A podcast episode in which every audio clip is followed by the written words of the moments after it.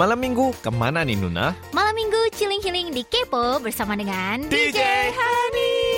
B T W edisi kali ini adalah edisi spesial dong. Waduh, spesialnya karena apa nih Kak Sani sebenarnya? Spesial karena ulang tahunnya K B S World Radio Indonesia, siaran bahasa Indonesia yang ke empat puluh empat. Wah, terima, terima kasih K B S dan selamat ulang, ulang tahun, tahun kepada K B S W R I atau Indonesia. Eh ngomong-ngomong empat puluh empat tahun berarti senior kita banget ya? empat puluh empat tahun ya, uh yo. Iya ya, dua kali lipatnya ya. Uh, perbedaannya dua puluh satu tahun dengan wow, saya. Berarti kalau Kak Sani nggak terlalu jauh ya? Eh, eh masih ah. jauh ya.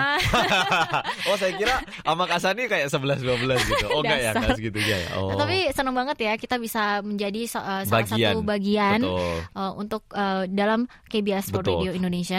Dan kamu pernah nggak sih kebayang dulu bakalan kerja sama K B S gitu?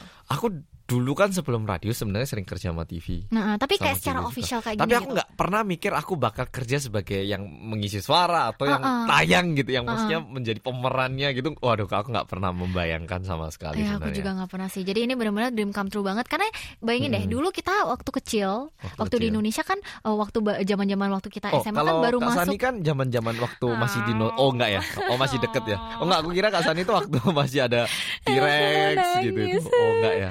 Nggak sampai segitunya. Enggak, enggak. Jadi ingat gak waktu kita zaman S M A uh-uh. atau zaman waktu kita kuliah gitu kan, udah mulai ada T V kabel kan. Dan kita pasti T V ada sih, biasanya uh-uh. kalau T V kabel yang Indo teng-teng itu kan, uh-uh. itu biasanya kan kalau satelit ada yang uh, T V Korea kan. Uh-uh, dan bener, itu bener, pasti bener, ada bener, K B S bener, kan. Bener, bener, dan aku bener. dulu sering, sering banget nonton dramanya gitu kan. Yeah. Dan aku kayak mikir wah kapan ya, wah nggak mungkin deh, nggak mungkin aku bisa kerja bareng gitu kan. Dan uh, the fact that kita sekarang ada di sini dan bisa sama-sama uh, merayakan ulang, ulang tahun K B S, K B S itu kayak dream come yeah. true. Dan juga kita benar-benar seneng banget gitu kan. Sebenarnya bukannya kita nggak pernah kepikiran untuk masuk di K B S, cuman kayak nggak nggak nggak pernah mikir bakalkah saya masuk ke yeah, dalam yeah, T V yeah, atau radio yeah. kayak ya kan itu T V gitu ah, loh yeah, mikirnya yeah. kan ya. Aduh nggak mungkin lah ya gitu. Yeah, kan. kayak, kayak yeah. ah, emang saya siapa gitu oh, iya. kan iya, tapi aduh, memang benar-benar terima kasih banget K B S W R I. Dan juga selamat ulang tahun karena kita mm-hmm. benar-benar truly happy untuk bisa menjadi part Betul. of uh, K B S World Radio Indonesia. Dan juga kita belajar banyak di sini. Betul. Dan uh, juga keluarga K B S World Radio Indonesia mm-hmm. benar-benar keluarga banget mm-hmm. dan sa- sangat care juga sama D J D J di sini. Dan juga benar-benar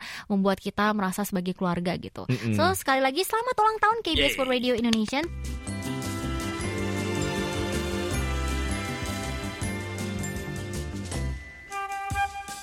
Sekarang kita bakalan beralih ke segmen Dear D J. Kemarin-kemarin uh-huh. kita sempat posting di Facebook page K B S World Radio Indonesia. Silahkan tanya pertanyaan apapun yang bisa T M I juga ke D J Hani. Jadi oh, jangan aduh. malu-malu. Mau dibacain gak nih Hansol? Aduh ini takutnya pertanyaannya menohok ini ya. Saya mah gitu. Aduh udah lama banget loh aku gak dengar kata menohok. Menohok ya. Jadi gak apa-apa. Coba kita langsung baca pertanyaan pertama. Ini dari Rusarnita Intan Yah Putri. Aku mau tanya nih gitu. Kalau sabun masuk ke W C, W C-nya yang bersih atau sabunnya yang kotor? Oke, ini maksudnya W C itu toiletnya kan ya, uh-huh. ya tempat kita membuang um, yang cair maupun yang padat itu kan ya maksudnya. Oh, loh, iya aku kan? Pikir benar-benar literal gitu loh. Jadi loh, sabunnya kotor W C atau kan, enggak gitu? Kalau W C biasa kan, maksudnya sabun pasti taruh di toilet kan? Iya. Entah masuk ke, yang maksudnya di sini tuh kalau ini masuk ke um, toilet bowl itu loh. Oh. Yang Hah? kotor jamban. Kaya buaya, kaya buaya. Tempatnya berak itu loh. Kak Sani gak paham ini. Oke, ini karena Kak Sani gak paham tak jelasin. Kak Sani, kalau Kak Sani setiap pagi mau membuang uh, baik yang cair maupun yang Ayam, padat, uh. duduk di mana? Di toilet itu kan. Uh, toilet nah, bayangin itu. Sabun masuk situ, yang kotor sabunnya atau itu yang menjadi bersih. Tempat kita buang jambannya yang jadi bersih. Ini sabunnya cair atau enggak? Ya padat lah, kalau cair kan menghilang. Kok emang itu mukanya, bisa ke flash ya? Mukanya, kalau gede kayak gitu emang bisa ke nah, flash nah, ya? Nah makanya, nah, jadi gini, bayangkan udah masuk kan, terus uh-huh. saya karena sayang dengan sabun ini, saya masukkan tangan saya dan ambil kembali misalnya. Uh-huh. Nah, apakah sabunnya yang kotor atau jambannya yang kotor? Itu pertanyaannya. Kalau kamu gimana Hans? Kak Sani dulu deh, karena Kak Sani baru paham, mukanya masih lebih nge-shock ini ya. Kalau aku kan udah. Sabunnya nggak kotor nggak sih? Sabunnya yang kotor loh, sabun kan tapi membunuh kuman. Huh? Loh. Saya bingung, saudara-saudara. Ini kamu jawab dulu deh biar aku okay, ngerti. Aku soalnya agak kurang. Kalau menurut aku sabun, ini pernah kejadian sama aku sebenarnya. Oh. Jadi waktu aku T K, waktu masih umur empat atau lima tahun aku kan mandi, terus sabun padat itu kan licin kan. Oh, jadi masuk ke toilet nah, bowlnya. Aku waktu itu pengen uh, ini loh, nyabun punggungku sendiri tapi gak ada cara kan. hmm. Nah, jadi sabunnya aku taruh di belakangnya oh. leher, terus aku kayak berdiri pelan-pelan kan, sabunnya syur kayak oh, meluncur yeah, kan. Nah, waktu itu pas di belakangku itu ada ya jambannya itu hmm. sehingga gitu udah masuk. Nah, aku bisa melihat sabunnya itu terparkir dengan baik di tengah gitu. Oh, oh, nah, karena God. waktu itu aku masih anak kecil, aku itu kayak kalau ini aku buang takut dimarahin mama. Hmm. Kayak ini uang berapa kan nggak tahu, yeah, masih nggak yeah. tahu nilai ekonomi itu nggak tahu kayak apa. Uh-uh. Seharusnya seharusnya dibuang sih yang tepat. Nah, karena aku takut uh, ini menyia-nyiakan uang, ah, membuang-buang uang. Aku no. masukin tanganku, aku keluarin lagi. Ini fakta. Terus aku taruh lagi. Jadi sekeluarga aku pakai. Oh ini God. Aku ceritakan ke keluargaku, keluargaku semua kayak ngapain itu kamu keluarkan dia. Pokoknya kayak gitu. Tapi kalau menurutku sih, Um, jamban bakal tetap kotor. Kalau sabun semakin dipakai, kumannya yang lengket bakal hilang. Oh ya, oh ya, that's a good gitu. logic sih. Kalau Kak Sani gimana nih? Kan sekarang udah paham. Hmm, aku sama sih. Soalnya kan kalau dibilas dengan air kan hilang kan. Nah kalau misalnya, atau, atau kalau misalnya, kalau misalnya jijik, dalam kan, kondisi masih belum di flush nih, masih belum di. Wah, sama jalan deh itu sabun. Oh, saja. Sabunnya sama kotor. Jalan. Uh, terima kasih sabun sudah uh, nge-serve kami.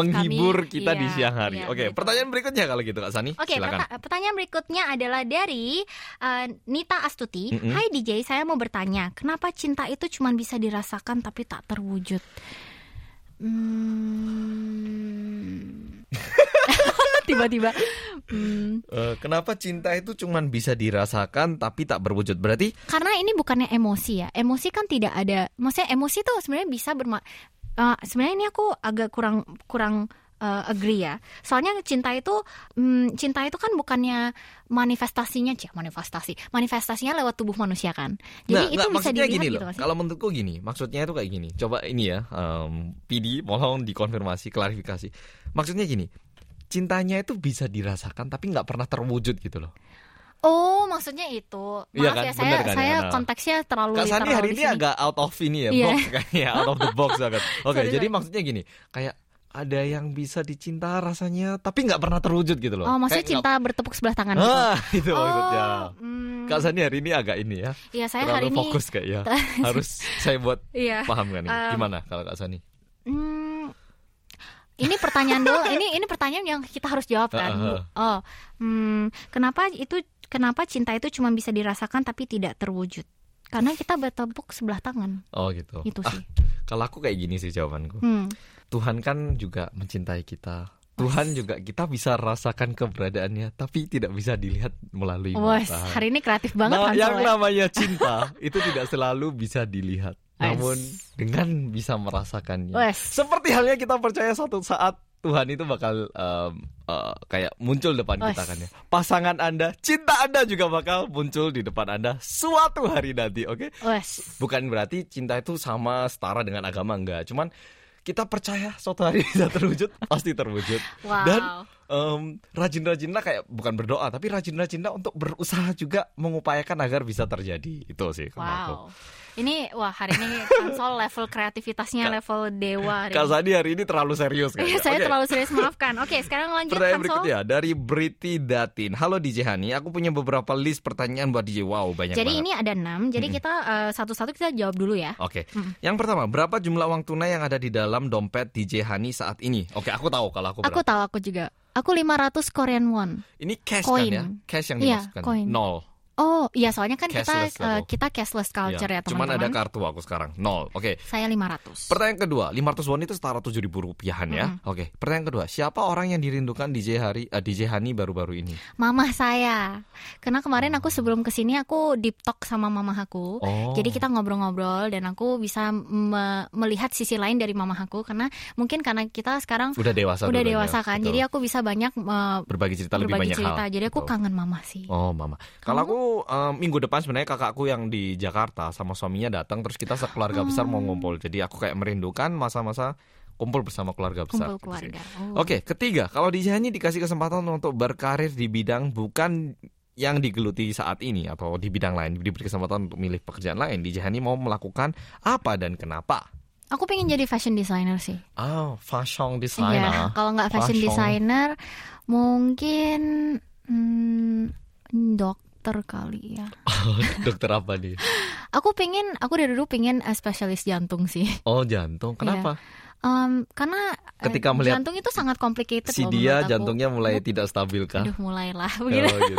Enggak sih, soalnya jantung itu kan sangat kompleks. Ha, ha, ha. Dan ini kan adalah uh, jantung itu kan basically the main engine kan. Betul. Untuk manusia kan. Ha, ha. Jadi uh, kalau kita bisa memaster itu, basically you you you you you can master like everything, you you gitu mastered ya? everything pretty oh. much gitu menurut aku sih. Ini ini aku setuju dulu itu aku hmm. pernah kepikiran. Yang membuat jantung berdetak itu apa? Hmm. Terus orang kan meninggal kalau jantung hmm. berdetak. Nah kalau misalnya orang mati jantungnya kita detak. Yakin bakal hidup lagi nggak sih?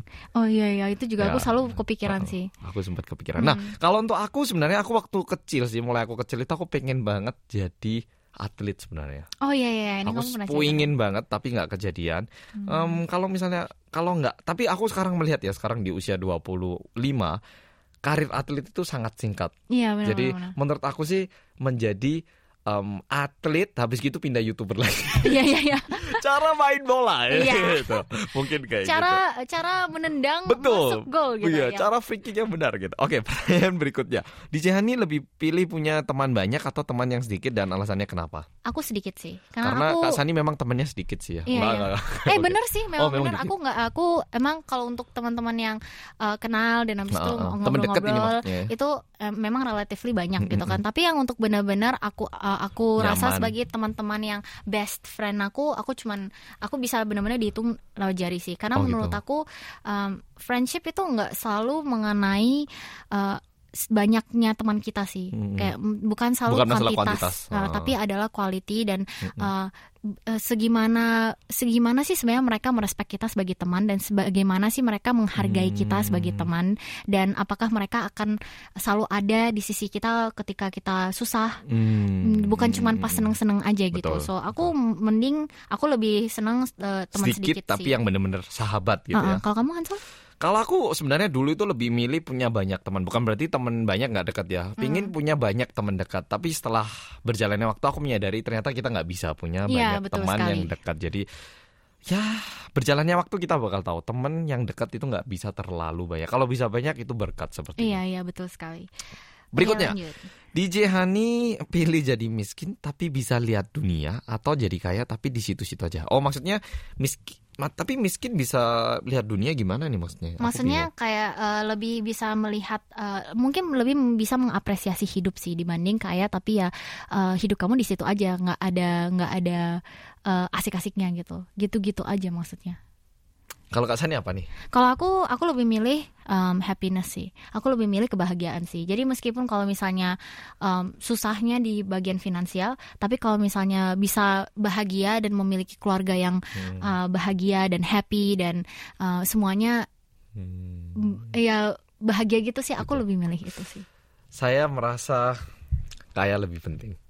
Karena realistis sih. Realistis, sebenarnya aku tidak disagree with this. Sangat realistis. Yeah. Jujur ya, meski aku cuma tinggal di satu tempat nih, entah itu di Jakarta, di hmm. Bali, atau di kota manapun, kalau banyak uang, itu hidup bisa menjadi bahagia. Memang nggak selalu menjamin kebahagiaan, tapi hmm. kita bisa mencoba banyak hal, pengalaman baru, ataupun bisa mencoba hal-hal yang kita impikan itu bisa kita uh, jadikan realita gitu. Tapi kalau hmm. um, memang bahagia dengan uh, uang yang terbatas bisa juga. Tapi saya sudah mencoba gitu loh. Jadi sekarang saya mencoba hidup yang kaya kayak apa sih gitu oh, loh iya, maksud iya. saya. Benar-benar uh. and uh, aku benar-benar respect that gitu. So oke okay, lanjut. Sekarang pertanyaan yang selanjutnya adalah. Mm-hmm. Aduh. Aduh, ini buat D J ya? Hansol, Aduh. jika seorang wanita tidak uh, D J sukai menyatakan perasaannya kepadamu, bagaimana cara D J menolaknya tanpa harus melukai perasaannya? Nah, untuk D J Sani, sebutkan tempat yang ingin dikunjungi bersama pacar dan memberikan alasan kenapa mau kunjungi uh, tempat tersebut. Oke, okay. kamu mau duluan atau gimana? Ini nggak bisa milihin, ya? kamu kamu, kamu mikir dulu, berarti aku jawab duluan ya? Uh, terserah, boleh. Oke, okay. okay. Kalau aku uh, Hmm, very interesting ya. Mm-hmm. Uh, kalau aku ingin ke museum sih. Museum apa? Soalnya aku nggak pernah pacaran ke museum. Di sama... Malang ada Museum Brawijaya namanya. Itu tempat um, waktu terjadinya perang, uh... di mana orang-orang Indonesia ditembak di dalam satu mobil itu ada semua. Mungkin bisa ke Malang. Maksud saya tuh lebih ke art. artistik, oh, gitu. lebih ke art, mungkin kayak museum-museum oh, yang uh, seni-seni eksibisi gitu ya? Foto, artis-artis eh, bukan, yang foto. terkenal lukisan, di dunia, lukisan, yang kayak gitu-gitu, oh, art okay, pieces. Okay. Karena aku uh, kayaknya belakangan ini aku lebih suka something yang kayak gitu seni-seni sih, seni-seni gitu, seni-seni ya? gitu oh. sih, hmm, gitu. Oke okay, oke. Okay. Sudah? Gimana Hansol? Giliran saya kan?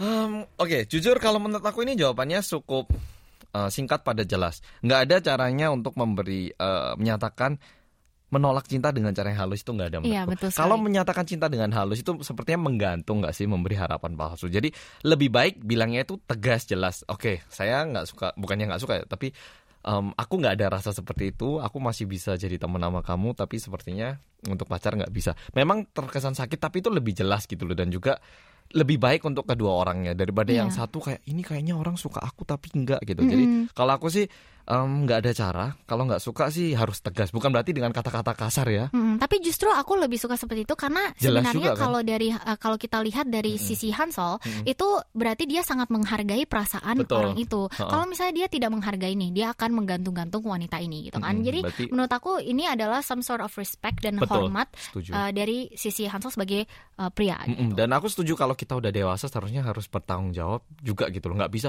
um, aku suka tapi kita nggak bisa pacaran karena gini ya, itu menurut itu menurut kayak... aku lebih uh, lebih menyakitkan sih. Jadi... oke okay, gitu. Waduh asik banget ini hari ini uh, T M I-nya ya banyak banget tapi uh, asik juga jawab jawabnya satu persatu. Sekarang mari kita lanjut ke Dear D J part kedua hari ini. Uh, untuk kali ini Kak Sani dulu deh yang mulai.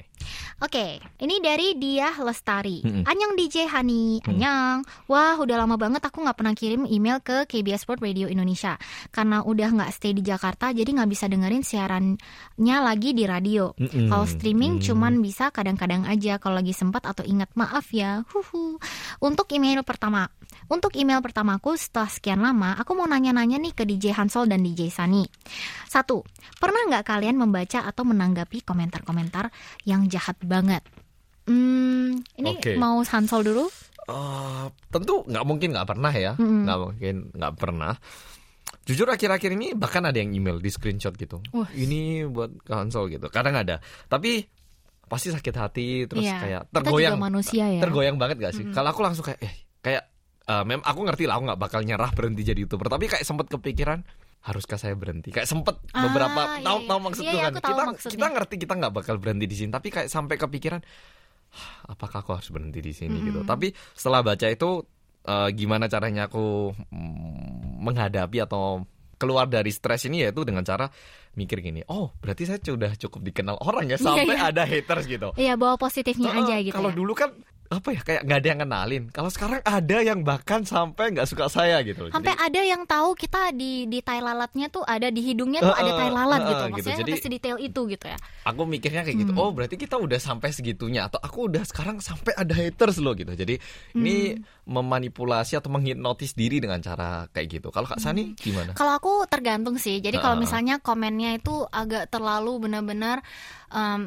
ini yang personal tentunya. Kalau yang membangun ya pasti kita mm, terima kan ya. Yang jahat banget itu aku kadang lebih mending aku tidak menjawab karena hmm, itu lah. bisa membawa lebih banyak masalah gitu. Aku orangnya very uh, careful dan netral sih mm-hmm. yang dalam sisi itu karena aku tipe orang yang nggak suka membawa dan meng-create masalah gitu. Tapi nah. kalau misalnya yang kayak ya uh, kadang ih Kak Sani gendutan deh gitu kan, waduh saya juga, aku langsung kayak oh iya nih aku uh, naik oh. tiga kilo guys gitu. Aku ya bawa-bawa fun-fun aja gitu. Ih Kak Sani ada ada upil di hidungnya, aduh maaf ya guys kemarin aku lupa gitu ya. Udah kayak gitu aja, bawa fun aja. Emang kalau misalnya benar ya saya juga hahaha gitu loh. Maksudnya kayak bawa santai gitu That- karena um, kalau misalnya kita bawa negatif juga nanti nggak ada selesainya. Betul. Gitu teman-teman. Dan hmm. juga sebenarnya ini sangat terpengaruh. Kadang komentar yang biasa pun kalau kita lagi bad mood itu kayak terkesan jahat juga gitu. Yeah, ada yeah, juga yeah, kita yeah. lagi bad mood gitu terus ada yang komen, ah Kak Sani kok gendutan sih gitu. Sebenarnya dia ngomongnya ah Kak Sani kok gendutan sih gitu. Uh. Tapi karena kita lagi marah terus baca kan nggak uh. ada intonasinya, ah Kak Sani gendutan gitu. Langsung kayak hah gitu. Jadi uh, mood. Jadi berusaha juga membaca yeah. komen-komen di mood yang lebih positif mm-hmm. biar bisa menerima lebih netral lagi kalau aku. Itu mm-hmm. juga salah satu cara. Tapi ya kita bawa happy-happy aja gitu yeah, ya. Sih. Sebisa mungkin jangan terpengaruh lah ya. Iya. Waduh. Asik jadi, banget hari ini Q and A-nya. Dan hari ini adalah segmen spesial untuk Dear D J karena ulang Yay. tahunnya K B S World Radio, Radio Indonesia. Indonesia. Sekali lagi selamat ulang tahun untuk K B S World Radio Indonesia. Oh, Sa- oh. Semoga sukses selalu dan lebih sukses ke depannya. Yeah, dan, juga. dan yang untuk terpilih hari ini adalah Briti Datin. Yeay, selamat banget. Waduh, dapat hadiah di edisi spesial ini pasti hmm. beda banget kan ya Kak Sani ya. Hmm. Jadi selamat. Um, silakan konfirmasi data diri dan alamat pengiriman hadiah ke email kami yaitu indonesia at k b s dot co dot k r.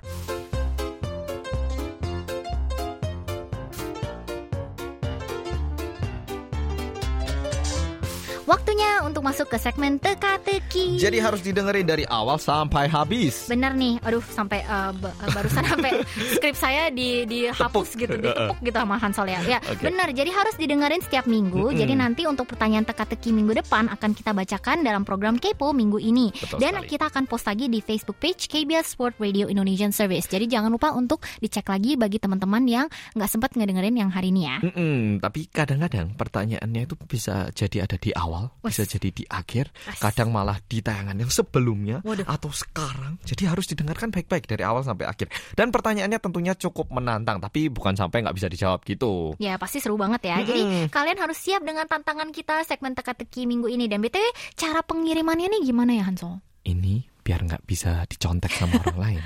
Jawabannya itu diemailkan ke kita, oke? Okay? Diemail mm-hmm. ke indonesia at k b s dot co dot k r. Jangan sampai ada yang nyontek karena jawaban ini kan kalau benar dapat hadiah nih. Jadi mm-hmm. jangan sampai um, orang lain tahu. Gitu. Ya ini gampang banget ya mm-hmm, teman-teman pendengar K-P O R S. Oke, okay, gimana nih? Kalau gitu langsung kita mulai dengan cara membaca pertanyaan minggu du- minggu ini dulu. Bukan okay. mungkin ada yang lupa nih. Apa nih pertanyaannya untuk minggu ini? Oke, okay. pertanyaannya adalah ulang tahun keberapa? Kepo pada tahun ini, tahun dua ribu sembilan belas. Jadi usianya program Mm-mm. Kepo ini berapa? Iya, betul sekali. Mau dibacain nggak, Hansol? Oke, pertanyaan... Uh, pertanyaan. Jawaban pertama dari Erva Aryanti. Oh, Anyong ini jawabannya. Erva Aryanti. Anyong, K B S Indonesia. Nama aku Erva dari Yogyakarta. Aku pengen coba jawab teka-tekinya. Tahun dua ribu sembilan belas, program Kepo berusia lima tahun. Woy. Yes. Semoga benar. Terima kasih K B S Indonesia. Selamat ulang tahun. Ya, katanya kayak gitu. Lanjut. Sekarang Lanjut. ada sekarang dari Afifah Rizky Mubarok. Annyeonghaseyo D J Hani. Aku mau jawab teka-teki kali ini ya. Hmm. Jawabannya tahun ini Kepo ulang tahun yang kelima. Program Kepo awal siaran tanggal lima belas Maret dua ribu empat belas hmm. dipandu sama D J A M, D J May dan D J Arik. Terima kasih. Semoga jawabanku benar dan happy airing. Oke. Oke Hansol, mm-hmm. mari kita jawab. Pertanyaan yang benar adalah, maksudnya jawaban yang benar adalah oh, okay. lima tahun. Jadi jawabannya lima tahun. Dan pemenangnya adalah Afifah Rizky Mubarok. Yeay, selamat. Jadi waduh, di hari spesial dapat hadiah ini pasti rasanya udah lebih spesial lagi. Hmm. Jadi bagi pemenangnya jangan lupa ngirimkan alamat dan juga konfirmasi data diri melalui email kami yaitu indonesia at k b s dot co dot k r. Dan untuk teka-teki Kepo pada tanggal delapan Juni, waduh ini kok saya malu sendiri ya bacanya ya nih. Um, siapa nama pacar Kak Sani yang baru-baru ini di-mention di episode terbaru Kepo, dan ini adalah Kepo episode sebelum-sebelumnya. Jadi uh, untuk teman-teman yang nggak uh, sempat dengerin, jangan lupa untuk dengerin di uh, program-program sebelumnya. Ini, ini B T W ini uh, piningim kita dan juga Kevin di luar lagi ketawa-ketawa. Ini um, kalau boleh saya kasih satu clue, ini namanya mirip senjata tradisional dari Jawa ya. Iya betul sekali.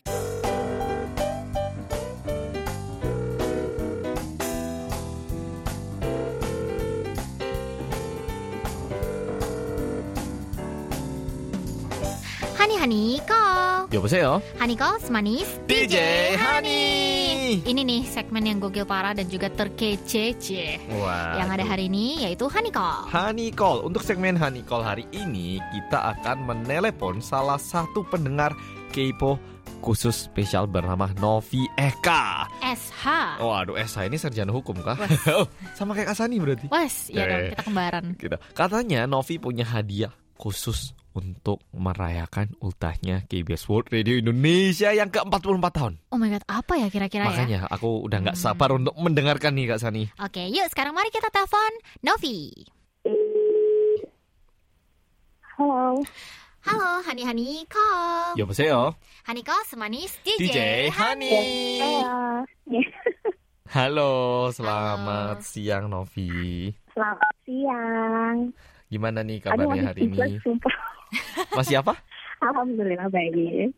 Speechless, masih nggak percaya. Oh masih Waduh, speechless. Jangan Waduh. speechless, jangan Kenapa speechless. speechless. Harus banyak bicara kalau betul. sekarang ya. Iya ya betul betul. betul. B T W uh, Novi uh, sekarang lagi sibuk apa ya Novi? Uh, kebetulan baru pulang kerja karena ngajarkan lagi ujian di sini. Kalau oh. di Indonesia lagi ujian. Ngajar akhir, ya. Ujian oh. akhir tahun gitu. Oh. Uh-huh. Boleh tahu ngajarnya mata pelajaran apa? Net. Oh matematika. Wow. Matematika. Oh, dulu saya pintar loh, sekarang udah lupa semua. Dulu sin kostan itu udah kayak oh, percaya percaya. Kayak lalapan buat saya. Itu udah kayak makanan sehari-hari gitu. Oh, sin kostan tangen itu empat puluh lima apa. Oh, dulu itu hafal, sekarang udah lupa semua sih. Oh, wow. Masih ingat ya? Dulu iya sih. B T W Novi, uh, Novi ngajarnya S M P, S M A atau gimana S D? Ya? T K jangan-jangan. Uh, S M K itu berarti setara S M A. Oh, S M K. Juruan gitu. Hmm, seperti ah. itu. Nah, ya. Kalau ngajarnya matematika kok bisa nyanyi ini kah? Suka nyanyi atau pernah belajar nyanyi? Uh, nanti hobi aja sebetulnya. Kalau oh. misalnya ngilangin stres, nyanyi itu kan lebih apa ya? Kayak semua orang suka gitu, kayak ke tempat karaoke kayak gitu. Oh, jadi hobinya nyanyi gitu ya? Ngilangin stres sih. Oh. Biasanya hmm. suka nyanyi lagu apa sih? Mungkin kalau ada lagu Korea atau lagu Indonesia yang sering dinyanyikan biasanya apa? Kalau nyanyi kayaknya tergantung mood ya. Kadang kalau lagi eh, apa sih lagi sedih-sedih, lagi suka lagu yang melo-melo kayak gitu. Apa? Ya, biasanya lagu-lagu yang uh, misalnya apa ya? Ya lagu-lagu Indonesia yang lagi hits, misalnya yang memang lagi cantol di kepala, ini lagi lagi ingat lagu ini ya, gitu lagu ini oh. di putar gitu sih. Kalau aku aku itu suka sih, tergantung mood aja sih. Hmm. Oh, kalau aku suka banget nyanyi, tapi setiap kali aku nyanyi uh, anjing aku lari, tau. Oh. Jadi uh, sepertinya oh. Iya, soalnya sampai mama aku juga bilang, Sani kamu tuh yang lain gak apa-apa lah, tapi jangan nyanyi. nyanyi. Kalau gitu saya ya. sih kan uh, suka, cinta damai kan ya, dan juga uh, sangat peduli dengan lingkungan. Nah, demi lingkungan saya gak nyanyi juga. Karena takutnya berarti kita berdua nggak bisa uh, nyanyi uh, uh, nih, nggak boleh nyanyi yang Hansol. Namanya polusi itu nggak cuman um, asap, polusi, uh, uh, polusi suara itu juga ada, oh, kebisingan itu, itu ada polusi. Nah, kebisingan oh, itu merupakan salah satu polusi suara. Nah, saya kan nggak pingin ya menambah-nambahi polusi, jadi uh-uh. ya tutup mulut saya kalau ada yang nyanyi biasanya. Oke, Novi, uh, kira-kira mau nyanyi apa nih untuk hari ini? Iya, karena K B S lagi, K B S W R I lagi ulang tahun, kayaknya lagi happy birthday aja kali, happy birthday aja kali ya. Oh, ulang tahun buat uh, K B S W R I aja. Ini berarti happy birthday yang kita tahu itu kah, atau lagunya yang bakal kayak selamat apa sih? Selamat ulang tahun atau yang mana nih? Ya, atau happy gitu, atau kayak apa? Hmm, mau nyoba pakai bahasa Korea deh, boleh nggak? Wow, oh, boleh boleh boleh. Satu, dua, tiga. Thank you, kahamnida. Thank you, kahamnida. Sarang hanan K B S W R I Alhamdulillah. Waduh, nyanyi udah bisa pakai bahasa Korea juga ternyata. Iya, nyanyinya ya ini. Uh, belajar sedikit-sedikit. Hmm, jadi Novi, sebelum kita selesai, kira-kira ada uh, pesan, pesan yang mau diberikan kepada K B S World Radio Indonesia, uh, masukan atau apa hmm. yang bikin uh, kamu tuh suka banget sama K B S, uh, bisa biar di... bisa berkembang lebih baik lagi ke arah yang positif, bisa lebih tidak mengecewakan tapi bisa lebih memuaskan gitu kepada pendengar-pendengarnya. Harapan ya, ya. Uh, harapan untuk ulang tahunnya kali ini pasti bisa ada uh, progres yang lebih baik ya. Pertama mungkin bisa ditambah pendengar biar lebih banyak lagi, oh. terus segmen di uh, acaranya juga bisa lebih inovatif. Amin. Uh, yang paling utama coba waktunya diperpanjang. Oh, waktunya diperpanjang. Kami juga ingin waktunya diperpanjang mungkin, ya. Iya sih, mungkin diperpanjang juga nah. ya. Hmm. Aduh, terima kasih jadi, banyak. Jadi dia lebih puas mm-hmm. gitu dengerinnya gitu kan. Mm-hmm. Iya, benar banget. Aduh, terima kasih banget ya Novi udah nelpon dan ngobrol-ngobrol bareng sama kita, dan juga nyanyi menyanyikan untuk K B S World Radio Indonesia mm-hmm. mengucapkan selamat ulang tahun. Kasih. Kami benar-benar senang banget bisa ngobrol-ngobrol sama uh, Novi hari ini. Mm-hmm. Jadi jangan lupa untuk selalu dengarkan K B S World Radio Indonesia dan juga program Kepo. Makasih. Makasih banyak ya Novi. Bye-bye. Bye. Ya, sama-sama. Bye. Hani Hani Call. 여보세요. Hani Call semanis D J Hani.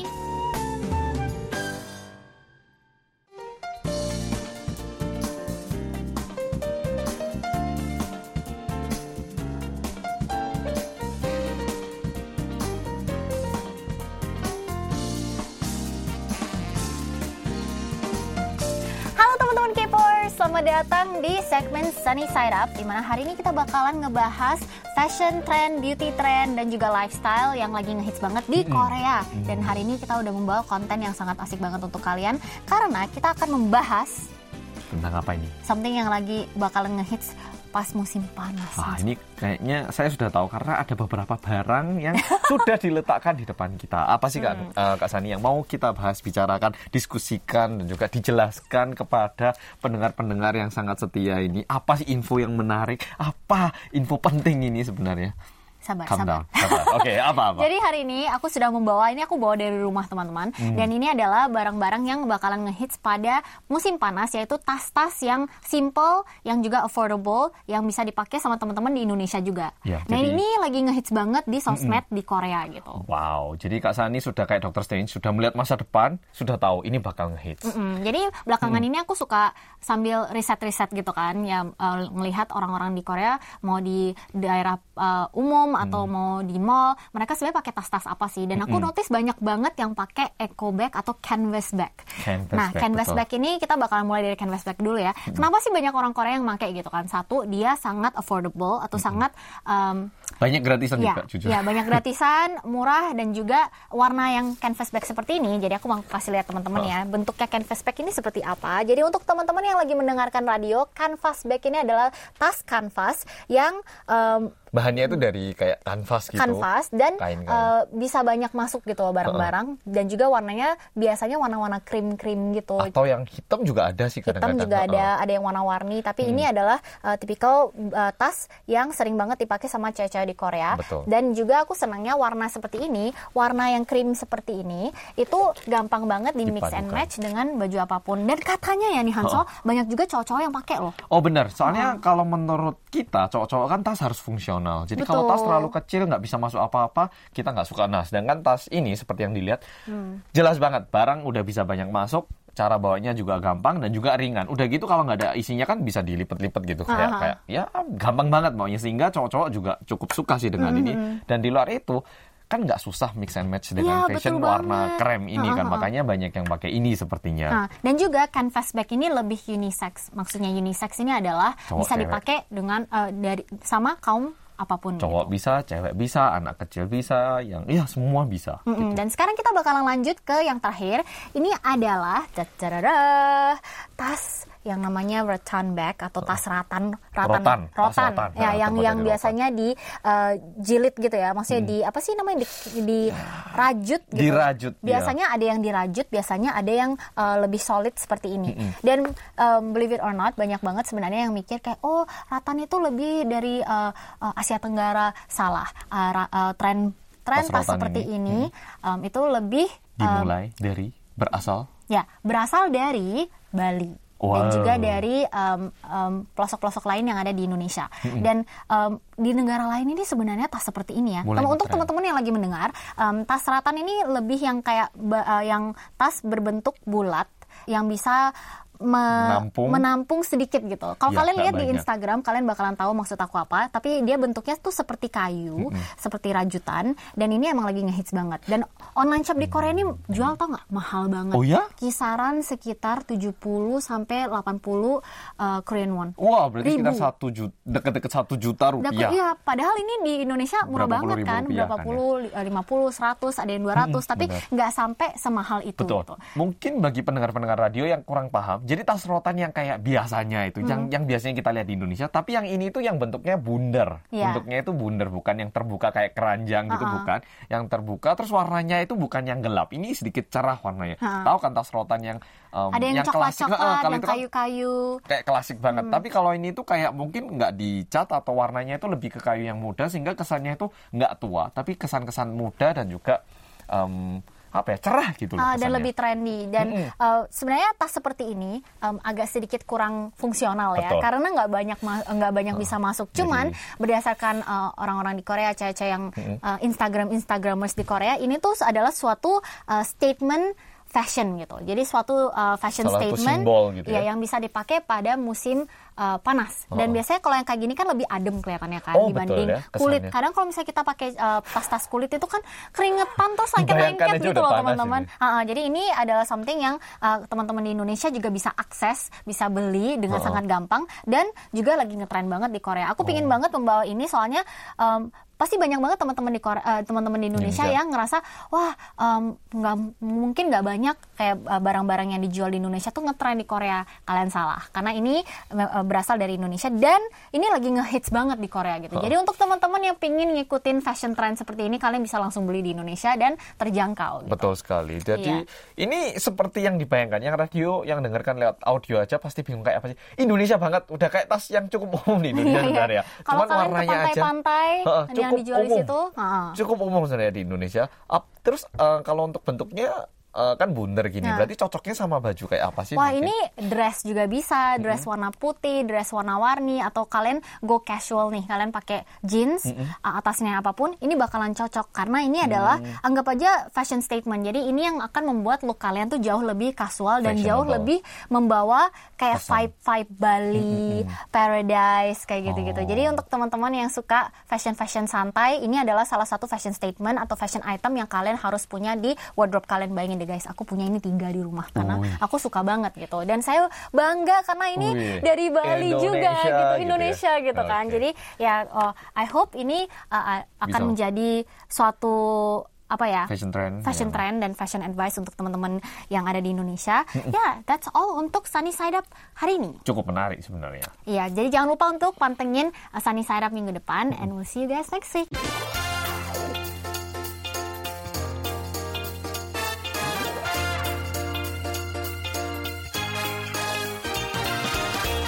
생일 축하합니다. 생일 축하합니다. 사랑하는 케이비에스 World Radio Indonesia. 생일 축하합니다. Aduh, cukup sudah untuk Kepo hari ini. Ya, tapi nggak apa-apa karena minggu depan kita bakal kembali lagi dengan konten yang menarik. Ya, jadi jangan lupa untuk stay tune dan 친구들 안녕.